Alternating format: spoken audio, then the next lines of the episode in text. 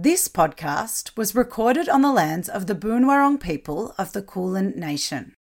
The land on which I am lucky enough to raise my son always was and always will be Aboriginal land.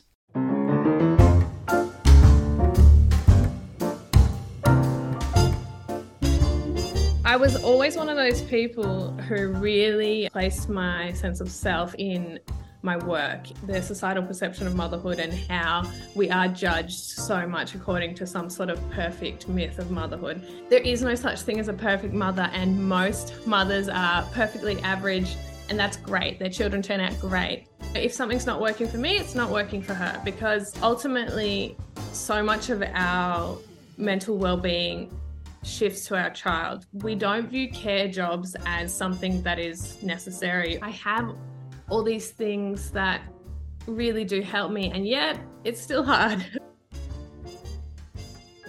Elise Addlem is a feminism and philosophy educator for mothers and parents. She's also a mother herself, and through her work, she breaks down complex topics into digestible bites. She makes the daunting interesting, and she is deeply passionate about educating others on the intersection of motherhood, feminism, patriarchal parenting, and neoliberal capitalism. Here, we talk about the perfect motherhood myth, how our sense of self can change for the better in motherhood, the power of knowledge, and being tired all the bloody time. I'm Lucinda, this is Ready or Not, and here is the thoughtful and intuitive Elise Addlem. Elise, thanks so much for being on the show. Can you please start by introducing yourself and your family? Thank you so much for having me here. I'm super excited to be on. Uh, so, my name is Elise Addlem. I'm originally Australian, as you can hear from my voice. um, so, my husband's Israeli. I've lived out of Australia for about five or six years. And our daughter, she was born uh, 21 months ago now, and we live together in Europe. So, I moved around a bit. I love that. Lots of travel. You've had a really interesting education and career to date. Can you tell us a bit about that? Sure. Yeah, I definitely haven't had um, just a clear career trajectory. I guess I've jumped around a bit. Um, I had a few years after high school of kind of jumping around, seeing what I wanted to do. Eventually, I realized I was really into uh, academic philosophy. So for many years, I was studying at university, doing all the levels um, up to masters, and at the same time, I was working in early childhood education because I really love working with kids. Up until I had my daughter, I was really on that path to go into doing a PhD. But at the same time, I had done some editing work. And I, once I moved to Israel, I worked as an editor at a newspaper there, like kind of like, I don't know what state you're in, but it's kind of like the age or something like that. Like uh, the left. I'm in Melbourne. Paper. Yeah. In Melbourne. Yeah. Yeah. Something Great like context. that. Yeah. So, yeah, I realized that I was really enjoying doing that editing work as well. And when did becoming a parent come into the picture for you? Was it one of those things that you'd been thinking of for years? How am I going to make this work with my career? Or was it quite a natural progression for you? Yeah, the former, definitely. I, um, yeah, in the academic world, especially for women, you know, you do think a lot about how it is that you're going to juggle being a parent because it's all about progressing constantly and people talk about a lot if there's any sort of gap in your career trajectory. So for a long time I was thinking, should I do a PhD and then have a child? Should I should I have a child and then continue doing my PhD? What should I do? And getting all this different advice from women in the field. Um, philosophy is a really male-centered field still, um, mostly That's white men. So yeah, mostly white old men, unfortunately. So really um, exciting. few women mentors that I did have yeah they were saying you know you can you can just do it you can have a kid and then keep doing your phd so that is um, what i decided because i guess i just got to a certain age and you know the hormones hit and i was like i was already married to my husband. However we were moving around from country to country and so it wasn't ideal in that sense. But eventually i sort of just said to him look i think i just want to do it now. We'll figure it out you eventually do become pregnant. How did that go for you while working? Was it smooth sailing or was it pretty hard growing a human while trying to work and trying to study? Yeah, it was it was pretty tricky for me. Honestly, I wasn't a big fan of pregnancy. I mean, of course, I wasn't in a medical sense was very healthy. I was doing well, but I had morning sickness for months and months, you know, being mm. sick every day multiple times. So I would really go to work, like go to the newspaper um, try and really be concentrating. It's a job, I guess, like most people's jobs, where you, you really, really have to concentrate. Mm. And I mean, it, it, was tricky. You know, I would have not eaten anything because I, or just because I was afraid I was going to be sick. And uh, so I started, yeah, I started asking to take just the day shifts. It was okay, but I didn't really enjoy it. Mm, it's a hard one, I think, because in motherhood and pregnancy and conception, I think we often can feel guilty about complaining about something that becomes yeah. more challenging for other people. So it's really hard. But I think it's really good to say when you don't like pregnancy because I think a vast majority of pregnant people don't really enjoy it, but no one really talks about it. And people talk about the beautiful parts of it. How, you know, of mm. course, there are beautiful parts where you feel kicks and things like this, but it's hard for your body. It's it's a challenge. It's really hard. We're basically endurance athletes. I saw an amazing stat about the other yeah. day. So then you do give birth to your daughter and go on maternity leave. What does maternity leave look like for you? And what was early parenthood like for you? In Israel, you get three months of maternity leave. That's the norm. And my husband got two weeks off at the start. Uh, I guess those two weeks were really, really nice at the beginning, but it did seem, it did feel really, really quick that he went back to work and he has a mm. really busy job. So I guess those first few months were pretty intense looking back. I was in a love bubble, but on the other hand, my daughter really had pretty bad colic. She was crying a lot, all for hours a day. I was kind of a little bit in survival mode, really looking back. To be honest, I don't think I really got a handle on it until she was about six months old. I started to start feeling more like myself again. I mean, in those first few months, I couldn't even think about doing day-to-day stuff i was so mm. much in mm. survival mode even even cooking a meal or anything like that it just seemed impossible and i would look around at some of my friends who had babies at the same time and they were working at the same time as they were you know the baby was sleeping on them or they were just doing a lot of things and i was like what am i doing wrong but i realized that babies just have different temperaments and my girl was having a bit of a hard time coming into the world so it's amazing too. You're learning on the job at the end of the day. So you don't really get any training, do you? It's a tough learning curve, yeah. How did it go stepping away from work for a year? Very different to what I thought it would be, actually.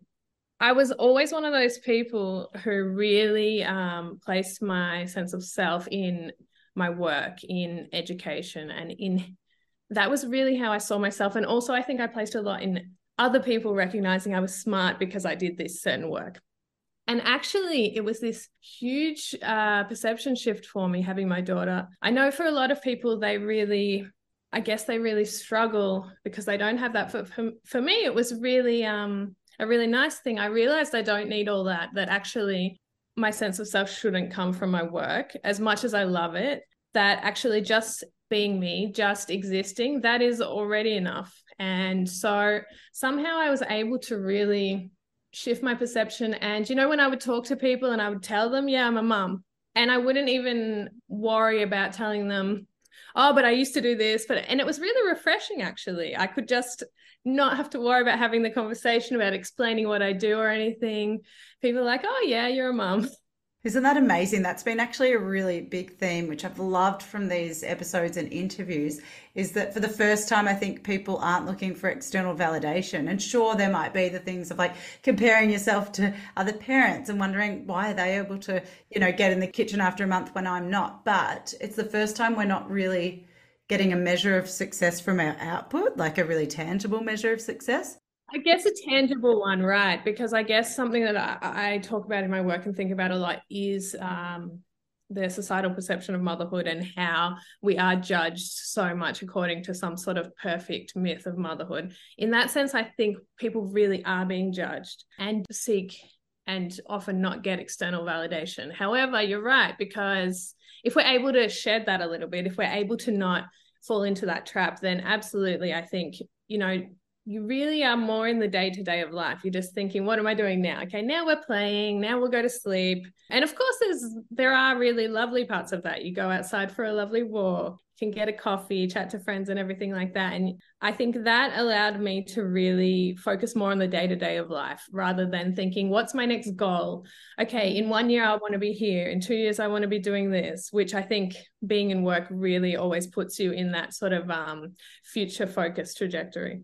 I've never actually heard it so eloquently put, but that is absolutely how I feel too. I could not agree more. I've always loved external validation, loved goals and smashing them, loved people telling me I'm doing a good job, but I yeah. feel really similar. So that's really interesting. So then you do return to work. How do you feel in the lead up, and then how does it actually play out for you emotionally, logistically? Mm-hmm. So, I guess my situation is a bit unique and super privileged, I have to say, because, like I said, in Israel, you get three months of time off. At that point, I talked to my editor at the newspaper, uh, to my boss, and I said, Look, I'm not ready to come back. Also, because my daughter was really colicky and really I mean, I was pretty afraid for her to be with anyone else. I just wasn't ready looking back. Mm. So, anyway, so I said, let's wait. And she was really nice about it. She was willing to wait. Um, but that became unpaid leave, which we're really, really lucky that we were in a financial position to be able to have because I know for most mothers, it's simply not the case. Most families, mm. it's just, okay, you have to go back to work. So I ended up taking a year off. Um, I was thinking of taking even more. Like when I when I said I don't want to go back at three months, I talked to my husband and I was like, I don't know, one year, two years, because at that time everything was so intangible. But honestly, once my daughter got was getting closer to one year, I moved from finding that time at home with her absolutely amazing and enjoying most moments, it's still difficult, but enjoying it, to finding it pretty difficult and I think it was just that move from baby to becoming a young toddler where she just had so much energy, just really needed to be doing stuff all the time. I would take her outside to the park twice a day, wasn't enough. And I thought, look, I think she needs to go to childcare. And my husband is, of course, I mean, he was like, yes, of course she does. She'll love it. Um, but then on the emotional side, I was really worried if she was going to settle in like everyone is. Um, we always contact sleep. Like she sleeps in the bed with us and naps she would only fall asleep if uh, she was breastfeeding so i was worried about that. But actually at the end of the day we found a really nice daycare and with absolutely love, lovely carers. They're just the best people ever. And of course she fell asleep by herself there on the beds with all the other kids because that's what they do. That's what everyone says, but you think it won't happen to your kid. You think, oh no, but they really need me. But you know, they're smart and they they see what the other kids are doing. So she settled in really quickly. Uh, we were very lucky because she does have an outgoing temperament. So, because I know it's not just about what you do and it's not just about how you prepare them. Some kids are more difficult to warm up than others, but she's super social. So she just loved it. She settled in super easy. And basically, what I decided was that I didn't want to do the editing at the newspaper anymore because I'd be doing it remotely. It was quite a demanding job um, that I didn't see myself doing with a young kid. Like I said, there's night shifts, it's pretty inflexible and not great pay, uh, which is not something I thought about before, but having a kid, I did start to think about. I've had that too, where I'm like, oh God, I wish I just picked a career. I wish I didn't care about what I did and just wanted to earn good money. because all of a sudden I'm like, gee, I didn't, yeah. yeah, didn't pick the right vocation. exactly. That's what, yeah. I mean, on that point, uh, I also decided I didn't want to start doing my PhD straight away because same as that, I just realized that it's too much while I have a young kid. So I guess um, it's it's I mean, way too much dedication, pretty little reward, very, very little money. So it just, to me, it didn't make sense. I know people make it work, but just for me, I, I felt like it mm. wasn't for me. And you give so much as a parent too. So it's like it's a lot of brain power to use on other things that aren't for you. Well, they're for you in a way, but you know what I mean? It's using up a lot of your energy and brain power and not leaving much yeah. in the reserve, I imagine.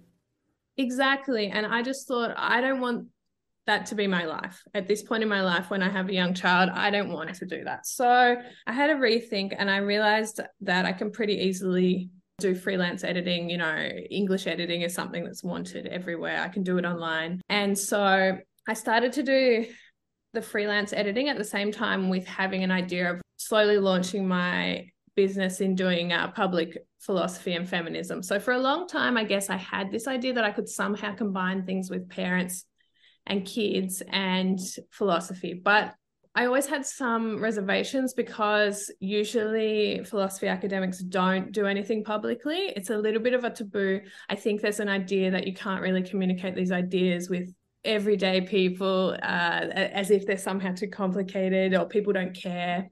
I was I was most worried people wouldn't care, to be honest. Uh, so I sort of just started doing the social media and stuff for that to see if there was some interest while I was editing.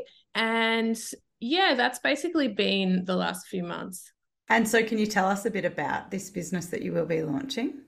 Yeah, so basically, the idea of it is that in the philosophy I work on, I basically look at political philosophy, feminism, and social justice. So, you know, everything to do with gender rights, racism, looking at capitalism and the way that you know our, our, obsession with working with making money produces all these inequalities and how all these things go together. So because i'd worked with children before i was always really fascinated about how children are the best thinkers. Children just are really able to pick up ideas so easily. And actually it's adults that, that are the problem.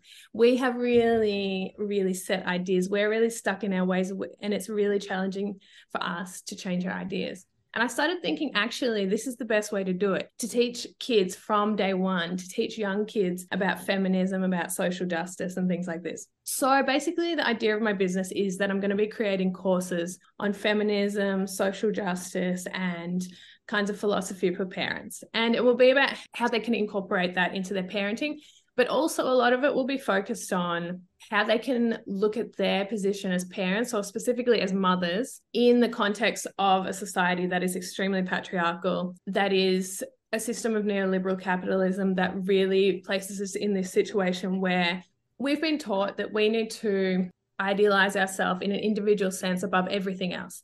That you know nurturing and growing our families isn't important that creating community, creating connections. This isn't important. What is important is that I, as an individual, will self actualize via my work. And this comes back to mm-hmm. what we were talking about before, right? That all of these things really come to a head in motherhood because then these ideologies that we've been taught come up against our just our emotions really and our real gut instinct about what is actually important. So I'm also going to be focusing on courses for mothers about how they can grapple with this idea and how they can empower themselves within this context to strip away these ideas, these patriarchal ideas of what it means to be a mother, to mother in a sense that is empowering to them. And that hopefully, in doing so, is helping to create a better world in which, for our daughters and for our children, they won't have these same internal battles. I think it's such an interesting time to be educating when they reach that sort of parenting or motherhood stage too, because for a lot of us in heterosexual relationships in our generation who've enjoyed more equality than past generations, still a long way to go. But it's the first time when we become a mother that we really, I think, notice that huge disparity where most likely at home with the kid, our partner goes off and just lives his work life two weeks after the birth. So I think it's yeah. a really interesting time to start that education. And I think it opens up inequality on a bigger scale to us. We think, okay, so if this is how we're feeling in this in this way, what else can we learn about different types of inequality? So I'm really fascinated by what you're doing. When do you think you're launching this or what's the sort of plan and pipeline? So first I'll address uh, what you were saying about how it, uh, it's a kind of interesting time to talk about inequality. And I think you're absolutely right, because I think for a lot of us, and especially white middle class women, you know, we live in such a privileged way that a lot of inequalities that people are facing, a lot of microaggressions and things like this, really we can just surpass them. And yes, in our work lives, it is extremely likely that we will have faced uh, certain things like, uh, you know, mansplaining. People will, or people will overlook us because we're a woman. We'll get stereotyped in certain ways. And of course, in our dating life, we will have experienced, you know, manifestations of patriarchy. We will have experienced men treating us badly, men um, doing absolutely terrible things. But in general, you can kind of sidestep them a bit. Mm. Then, when it comes to your personal life, you know, the very fundamental part of uh, what it means to be a human being, and you you step away from uh, this role where you can totally define yourself in your work, and then you think, what what does it actually mean if society was really valuing me as this uh, working person? And in this sense, you were, you know, kind of stepping into this ideal human being, which is in many ways male. Our sense of what an ideal human being is is this liberal individual, this individual who is free to choose what they want, who is rational, who is who doesn't really need other people, and who fundamentally is male. You know, mm. it has all these male attributes, and we're able to step into that to a certain extent. But then when we become a mother, we really have this sort of existential crisis, or that means a crisis about what is the meaning of our existence.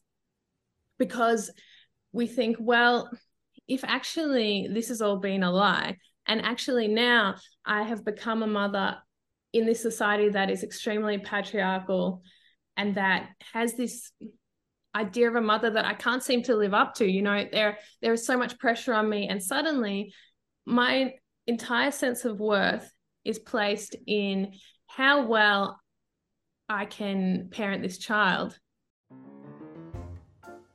We'll be right back after this short break. As a busy mum, I love a baby carrier. But in my search, I really struggled to find one that offered both functionality and style. So I was absolutely rapt when I found Portier, a brand that was created by busy parents for busy parents. Portier was designed with simplicity in mind, empowering you to go about your day with baby in tow without compromising on style. Thanks to Portier, listeners of Ready or Not can receive a $20 voucher by using the code RON20 upon checkout at portier.com.au. This voucher is valid until June 12, and we'd like to thank our sponsors. At the same time, if you're in a heterosexual relationship, your partner is still just basically going about their life as before. Mm. And so then it can be this real existential awakening of like this is extremely unjust. And like you said mm. once you have this awakening about justice once you start thinking about justice i guess for some people that can be a pivotal time where they think and this is also unjust. And you know we're within this entire system this entire web of injustice that all comes together. So with the courses i think uh, my plan is that First of all, I will be writing some written resources that I hope to launch in a few months. And then, probably around the middle of the year, I will be launching one course. By the end of the year, I hope to have two or three.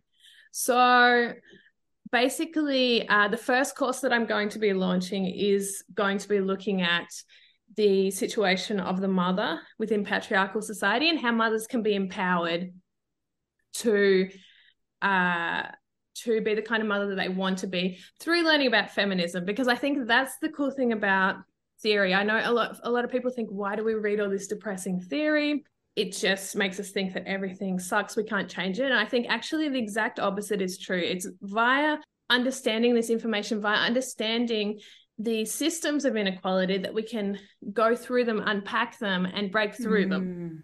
Rather than just knowing that it's sort of unfair, but not really thinking yeah, about how exactly. or why. I think, and I think, sure, I totally get it that we can get bogged down by this and think, oh my God, things aren't changing, they're never going to change. But I think that knowledge is really empowering. Mm. If we realize, for example, that there is no such thing as a perfect mother, and most mothers are perfectly average, and that's great, their children turn out great, then that's really empowering because we can think about how okay, I don't actually have to meet this unrealistic mythical standard of what a perfect mother is.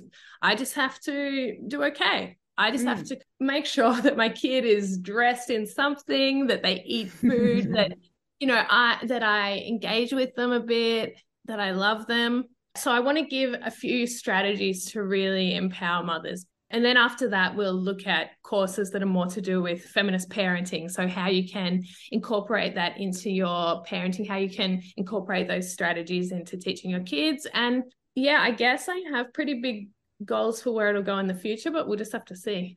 I'm so excited about that. I will be your first subscriber or student or whatever. That's really fascinating. You. I think that's really helpful what you're doing. Um, so then your working part time, I believe, while also working Yeah. on launching a business. What are some of Yeah. the biggest challenges of being a working parent, do you think? being tired. I think everyone, honestly, honestly, I think that, yeah, just being tired all the time. I mean, I my my daughter is 21 months now. She still sleeps pretty bad. And so I'm just tired all the time. Even though I'm in a super privileged position where she goes to daycare, where uh, we have a wonderful babysitter. We have a cleaner who comes once a week. She's amazing, you know. So I have all these things that really do help me, and yet it's still hard. So, uh, and I and I think it, that it's important we say that, you know, that it's still hard even if you do have those things. And so, yeah, I guess um, just just being able to balance everything. I always feel like, especially because I'm working for myself, I just always feel like I don't tick enough things off the list and that I'm kind of always chasing my tail. But on the other hand, I guess, of course, it's good to work for yourself because then when my daughter's sick, inevitably a million times, then then I can stay home with her and everything like that. I love that you touched on as well being tired, even though you're 21 months in, and you know that you have a pretty Yeah. privileged position. Because I think that also breaks down that perfect mother myth too. Because it's like actually we never really nail this, and it never necessarily gets easy. We're just always learning. So, what about then some of the best parts of being a working parent? We often get a bit fearful. Me, for example, I'm nine months into parenting. I'll be returning to work soon. And I guess I sort of have Yeah. via this podcast too. I sometimes get worried in the fear of it, but then you hear about the good parts of it and why people love it and why people return besides income. So, can you give us some of the positives, please? Oh, yeah. I think, especially on social media, we see so much fear mongering about it, especially about this stuff about uh, the child's development and how it will affect it and everything like that. And, you know, it can really put so much pressure on mothers. And I'll be completely honest that for me, I made the choice to send my daughter back. I didn't have to. I could have kept, I could have kept her home with me longer, but I chose not to because I realized that it's not working for me. And, you know, if something's not working for me, it's not working for her because ultimately, so much of our mental well being shifts to our child. So if I'm Mm. not doing well mentally, then she won't be. So I made that decision and we're so much better for it. I get to spend my day being mentally stimulated. I need, I get to really build my two businesses, do things I'm passionate about. And then when I go and play with her, when I pick her up, yes, it's still challenging, but I have that separation. It's not like every day is an endless endless hard task that never ends which i'll be completely honest that's what it started to feel when my daughter got to around one year old. So for me it's fantastic you know we have the best of both worlds and i'm really lucky that i can work part-time. It's more it's about 75% so then i get to spend my afternoons with my daughter and for me it's fantastic really. As much as as much as it's difficult i think when I think about staying home with her all the time, or for example, on days when she's sick, it is Mm. way harder, and there's no way I would choose that. And I think that Mm. we shouldn't be ashamed to say that. No, I agree. Actually, who I interviewed last night, her name's Lisa and she's a researcher. She said she's had a lot of experience or a lot of research to suggest that nine, 10 month point is where we start to get a bit like, okay, actually, we do want something else. And I'm definitely noticing that with my son. He's starting daycare next week. And instead of being nervous, I'm actually feeling a sense of relief. I just, I'm starting to really need that time. And I really thought that would never come. You know, four weeks in, I was like, how am I ever going to leave this baby? Whereas now I'm like, actually, I need this break. So I think it's a really good thing to highlight because I think it also comforts parents that are going to head down that journey and being scared of leaving their kid. I think there's lots of benefits. I'm really glad that you touched on that. So you put a really interesting um, post up and you talked about how equality isn't really enough and that we need a system change. And this really mm-hmm. resonated with me because you say in it how your partner does his fair share, but how you're still both exhausted and how it's still not enough. And that's exactly how I feel with my husband. When he's home, he absolutely is 50 50. I've taken the parental leave and I am breastfeeding. So, in that sense, obviously, I've taken on more of the lion's share. Oh, but yeah. outside of those hours, it's absolutely 50 50. Can you touch on what you sort of meant by that and go in a little bit deeper into your thoughts around this?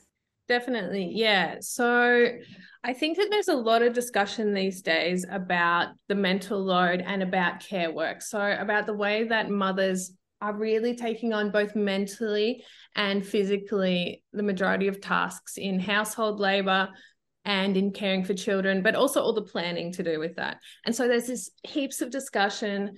There's something called fair play where they talk about how you can divide the household tasks 50 50. And I think this is absolutely fantastic, of course, because many couples in heterosexual relationships do not have that situation. And we know via statistics that that is not the case, that women are doing far more.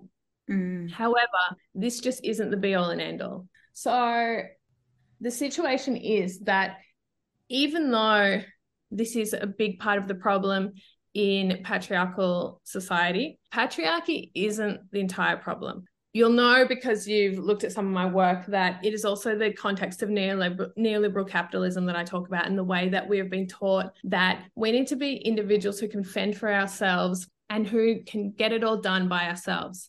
This, I believe, is an ideological myth that is telling us that we don't need community, that we don't need care, that we don't need to work together. And this has really put us in a position where there are not those societal structures there that will help us in our day to day lives or to live a fulfilling existence. So, what I'm talking about are things like government paid childcare that is going to allow women to return to work if and when they want to without having to worry about paying an exorbitant amount. That if women do want to stay home with their children, or if the men, if any partner wants to stay home with their children, that they don't need to worry about money that the government can pay them for that time, maybe we can think about for a certain amount of time, and so that they're able to do so.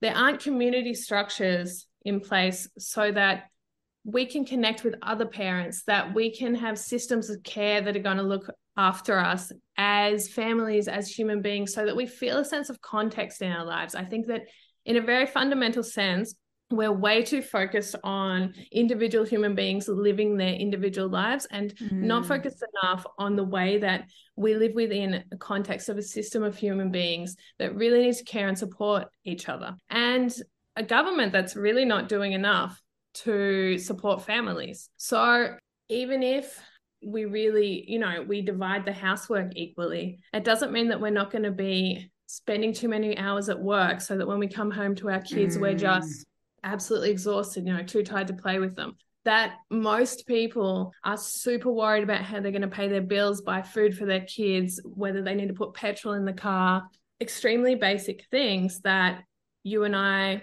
are very lucky not to have to worry about. But the fact is that most parents are worrying about those things every day, you know? So, okay, if your partner's doing the housework, that's fantastic. But, you know, these things are so fundamental to having a meaningful and a good existence that I just think there is so much that needs to be changed.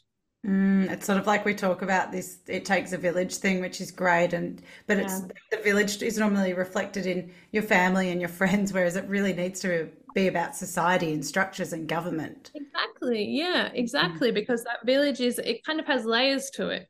So you have your you have your family and your friends but then more than that you have your local community then you have the government and the society that you live in and from the 1980s when neoliberalism really became a, a economic and ideological structure we've really seen this stripping away of social welfare we've seen this demonization of anyone that needs any kind of help from the mm. government as if they're just leeches and we've seen privatization of schools, of healthcare, of so many things. So it really means that there's very little there for the people that need it.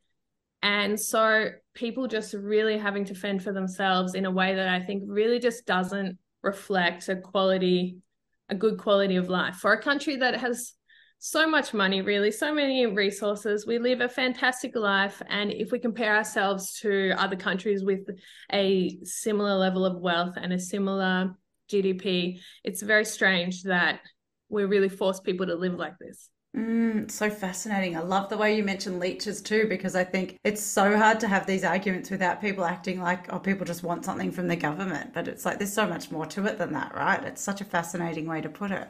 They they've really been taught this lie because it, it is really it's been perpetuated by the media and by governments for decades now. So of course they believe that. Mm, that's so fascinating. So I think we've sort of touched on it now, but maybe we could go deeper. If you could solve one, or as I told you before we recorded, it doesn't yeah. have to be one. Don't worry, we don't have to stick to the rules.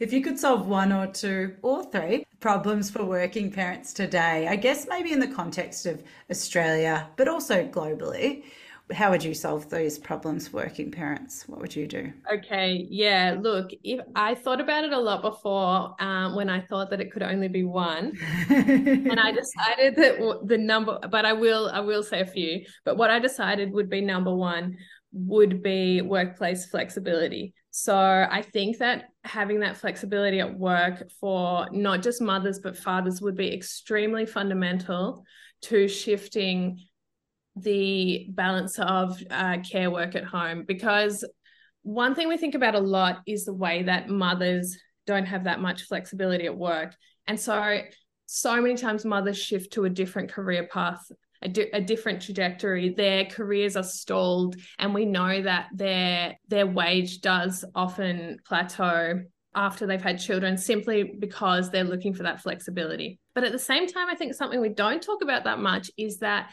the fact that because men stay in these roles that are higher level roles, they keep progressing in their career because they're not seen as someone who is really in charge of that care labor, then they're also prevented from being a primary caregiver because. Mm you know, they're not going to be the one that looks after the kid when they're sick because it's just given that no, the mum will do that. And I think mm-hmm. that if both parents were able to have that workplace flexibility with more sick days, more care leave, things like this, then we would be able to shift the balance of care labor and also the ability of women to keep progressing in their careers if that's something that they choose to do. As well as that, I think the second most fundamental thing is childcare. There is really, really a huge childcare crisis in Australia that during the pandemic it was made more clear than it even was before. I think that it's really linked to patriarchy because we don't view care jobs as something that is necessary or something that's worth paying people a lot mm, for. We love saying yeah. mothers are amazing and child educators are amazing, yeah, but there's nothing behind it. Like it's just so it's so superficial, isn't it? Exactly. We're saying it as if that, you know, as if they want to be and should be martyrs. But I think that, you know, childcare comes into this as well because we view that as women's work mm. that shouldn't be they shouldn't get adequate pay for that this is just people looking after kids it's not hard and so now we have a shortage of childcare workers because people don't want to do that work i've worked in childcare i can tell you it's extremely mm. difficult absolutely amazingly rewarding but look i think it's clear that if people aren't paid adequately they aren't going to want to do this job at the same time, the government needs to be subsidizing it more so that families can actually afford to send their children to childcare if they want to go back to work. Something really incredibly tragic happened for women's uh, progression in the workforce during the pandemic in Australia and in a few other countries as well. I know it happened in America and England, and I'm sure in many other countries, which is that during the pandemic, when people had to work from home, a lot of mothers realized it would be easier for them to quit their jobs and stay home to look after the children. Mm. And when the mm. pandemic petered down, I don't no one knows did it end or not, but when it sort of stopped being as severe, a lot of those women chose not to go back to work mm. because they realized that actually it wasn't worth it for them. It wasn't worth it financially. It wasn't worth it for their family because they were paying so much for childcare. And this has pushed women's representation in the workforce back Mm. It's also and worse it, for our economy, isn't it? It's worse for the economy, but I think it's extremely scary for feminism because mm. so many women have realized that actually it's better for me to stay home. And look, I think it's fantastic if women want to stay home, if they absolutely love it and want to be with their children, that is fantastic. And that is an important part of feminism to say women should choose. Mm. But if mm. it's because it is easier for them because they can't cope being a working mother because it's financially better to stay home than to send their children to childcare because childcare costs more than their wage. Then this is extremely problematic you know and it will take decades to fix this and isn't it amazing that we think, oh, it's too hard instead of what's wrong with the system and what's wrong with the structures in society? Like we just think, oh, it's too hard. Fair enough. She quit. Totally get it. Your choice, as we were saying, because we don't want to ever make it sound like the unpaid work isn't amazing, because it is. Like anyone that does it, the unpaid yeah. work of parenting is huge. But it's incredible that we just go, oh, yeah, fair enough. It is too hard. Not actually, how could society make this better for her or him? Exactly. And I think that it just shows that we need to have more nuance in this conversation because we can say, yes, it can be fantastic to stay home with your children and you should be allowed to if you want to. But also, it's true that many people are forced into this situation they don't mm. really want to be into. And how can we fix that? So we really need to be having conversations at the government level, and the government really needs to do something at a national level because this is a huge crisis. And I think as long as we don't change that, we're not going to see real progression in equality in the workforce. Mm, that's so well put. I absolutely love your insight. I have one more question for you. If you could go back to newly pregnant Elise, about to have a baby, and give her some advice or even a pat on the back about what she's doing as a working parent, what might you say to her? I think that I would say that you are going to need to go really easy on yourself with your expectations on the one hand, but also that you're going to be really amazed at what you can do. Perfect advice. I love that. It, it summed up what so many people have said on this podcast. I think that's really well put. Yeah. I mean, I think that it's, you know, on the one hand, you've just got to change your expectations because you're just juggling so much. You know, it is hard. But look, I mean, if I, I think every working mum would say this, right? If you see what you can do uh, with that level of tiredness, with that level of chaos in your brain, I mean, you would think it would be impossible, right? Sometimes I go to bed late because I'm like, oh no, I know I can I can function off being this tired. Yeah. It's like that's not actually the point. You should probably go to sleep. But you're like, right. no, I know I can do pretty amazing things on four hours sleep. So I'll just yeah. stay awake and keep working. yeah, exactly. And so that's what I mean with going easy on myself, I guess, because you really gotta you really got to push yourself to take care of yourself because you, otherwise you just yeah you you do eventually break down. You do you know you can mm. push yourself but there is a point where i actually it happened to me i think before christmas that i yeah i was really pushing myself in both in parenting and in working and then i hurt my back. And it was almost like this moment of my body telling me look you got to take care of yourself and step back a little bit. And because I do have the privilege that I can work uh, at my own pace, I did I did do that a bit, and I have to keep checking myself though, because mm. you always I think we're told so much that we just need to progress, progress, progress as much as possible, and so you just got to check yourself and think, no, it's not a race against anyone. Mm, that's so well put. Motherhood is often the first time that it just turns everything on its head in terms of progression. Yeah. So I love the way you put that. If people want to find you online, Elise, where should they look? Um, my main two places are Instagram and YouTube. So on Instagram, it's uh, elise.adlam. And on YouTube, you can just search my name and it will come up because it's a pretty uncommon name. and um, as well, if you go to my website, eliseadlam.com, you can join my free intersectional feminism reading club. So basically, my idea with that is that um, I will make intersectional feminist theory and resources more accessible to people. So I'm recommending different sources, some academic, but also just things like podcasts and news articles, because I really think that we need to break down these barriers between academia and people who are, I guess, either past that point or not in that point in their life. I think that I want to make it really accessible for everyone. So I have this um, free reading club. And then if you want, you can join my Facebook group. And then I'm explaining some things, breaking down some concepts and stuff like that. Amazing. I'm going to join as soon as we hang up. Thank you so much for being on the show. You've got it was a pleasure. incredible insight, and I really liked hearing all your stories. Thank you so much. Thanks for listening to Ready or Not. If you liked the show, please tell your friends, subscribe, or write a review. You can also find us on Instagram at readyornot.pod. That's it for today. We'll see you next time.